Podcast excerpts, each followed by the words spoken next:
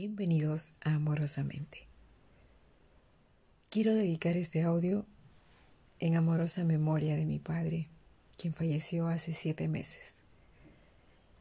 Y también dedicárselos a todos ustedes en amorosa memoria de sus seres amados. Iniciaré con las palabras de la tanatóloga Gaby Pérez Islas. El duelo que vives en silencio y que no tiene reconocimiento social es muy doloroso. Porque si el amor es real, el duelo es real. No hay que meter juicio de ningún otro tipo. Si el amor es real, tu dolor es real. Es mi deseo contribuir con un granito de arena con un rayito de luz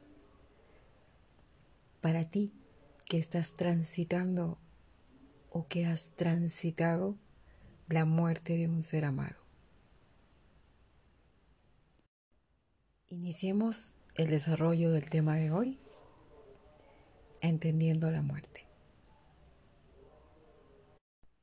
El cuento de la libélula. En el fondo de un viejo estanque vivía un grupo de larvas que no comprendían por qué, cuando alguna de ellas ascendía por los largos tallos de lirio hasta la superficie del agua, nunca más volvía a descender donde ellas estaban. Se prometieron una a la otra que la próxima de ellas que subiera hasta la superficie volvería para decirle a las demás lo que había ocurrido. Poco después, una de dichas larvas sintió un deseo irresistible de ascender hasta la superficie. Comenzó a caminar hacia arriba por uno de los finos tallos verticales y cuando finalmente estuvo fuera, se puso a descansar sobre una hoja de lirio. Entonces experimentó una transformación magnífica que la convirtió en una hermosa libélula con unas alas bellísimas. Trató de cumplir su promesa, pero fue en vano. Volando de un extremo a otro de la charca, podía ver a sus amigas en el fondo.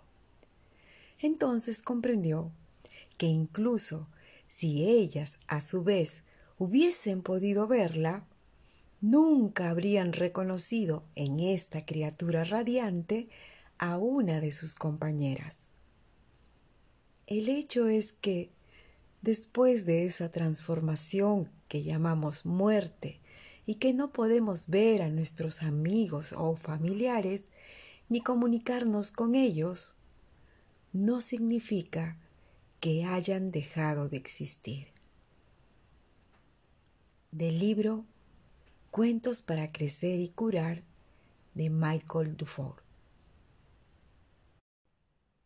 Al poco tiempo de que mi padre murió, llegó esta enseñanza a mis manos, de autor desconocido, se llama Entender la muerte, y que tiene mucha relación con el cuento de la libélula. Se las voy a compartir. La muerte es uno de los instantes de la vida que más cuesta aceptar y entender al no haber sido educados para fluir con ella y comprenderla. Nos enseñaron a vivirla como un hecho traumático en vez de vivirla como un proceso natural de gran trascendencia en el que hay que agradecer y honrar con serenidad, amor y templanza el Sagrado Espíritu que nos acompañó en esta experiencia de vida, deseándole un buen viaje hacia su nueva experiencia evolutiva. La pregunta no sería ¿por qué morimos? sino ¿para qué abandonamos nuestro cuerpo físico y hacia dónde en este infinito universo nos dirigimos. Cuando un ser querido abandona este mundo material en el que experimentamos la vida, está naciendo en otros planos de existencia, continuando con su libre evolución. Si abandonamos el apego y el sufrimiento y cultivamos el amor incondicional hacia la persona que ha emprendido el viaje a otro nuevo mundo, los sentidos del alma podrán percibir la energía y el amor del ser querido que se fue. Todo lo que era y es ahora existe en otra frecuencia diferente que nuestros sentidos físicos no pueden o no permiten percibir. Simplemente, esa persona que ha trascendido ha dejado esta pequeña frecuencia para pasar a otra evolucionando en conciencia. Neville Goddard nos dijo lo siguiente sobre la muerte. Tú y yo somos almas vivientes enterradas en un mundo de muerte. Estamos destinados a ser espíritus dadores de vida a través de un acto de misericordia. Pero hasta que llegue ese momento, animamos lo que percibimos. Joseph Murphy, en su libro El milagro de la dinámica mental, nos comparte lo siguiente sobre la muerte. He aquí algunos fragmentos. Somos tímidos a la hora de asumir que la muerte y el nacimiento no son más que las dos caras de la vida y que no hay que temerlas. Básicamente, la muerte es la vida en proceso de cambio. La muerte es algo más que un final. En realidad es un principio, pues cuando algo termina, siempre hay algo nuevo que empieza. Por eso, cada final es un principio. Cuando nuestro cuerpo, este instrumento, muere, pasamos a un cuerpo situado en la cuarta dimensión, al que se le suele llamar cuerpo sutil, celestial, astral, subjetivo, etc. Lo único que se lleva a uno a la siguiente dimensión de la vida es su estado de conciencia, es decir, su conocimiento, su conciencia y sus convicciones sobre Dios, la vida y el universo. Y para entender esta enseñanza, Joseph Murphy nos cuenta el siguiente caso. Cómo contemplaron dos hijas el fallecimiento de su padre. Joseph Murphy nos dice, Hace unos días acudí al hogar de dos muchachas con el propósito de llevar a cabo una sesión de meditación por su padre que había efectuado su transición. Una de ellas me dijo, Sé que papá está vivo en la vida de Dios y que está funcionando en frecuencia superior. Queremos rezar por él e irradiarle amor que le ayudará en su camino. Me comentó también que había muerto exactamente a las catorce horas y que su hermana le había dicho Son las dos de la tarde, pero mira, la manecilla se mueve para pasar a una nueva hora. Lo mismo se puede decir de nuestro Padre. Su vida aquí en este plano ha acabado y para Él se ha iniciado una nueva vida a lo que Joseph Murphy concluye. Ellas sabían muy bien que cada final es un principio. Continuando con las enseñanzas de Joseph Murphy sobre la muerte, él nos dice, todo ser humano debe crecer y expandirse. Todo niño cuya vida se ha extinguido al nacer o que solo ha vivido una semana, es como una nota elegante en la gran sinfonía de toda creación. El niño crece, se expande y se despliega en otra dimensión de la mente. A través del amor de ese niño se haya unido a usted. Ahora vayamos con otra historia donde Joseph Murphy nos cuenta cómo una madre triunfó ante la pérdida de dos hijos. Charlie es una mujer que perdió en la guerra a sus dos hijos, uno de 19 años y otro de 20.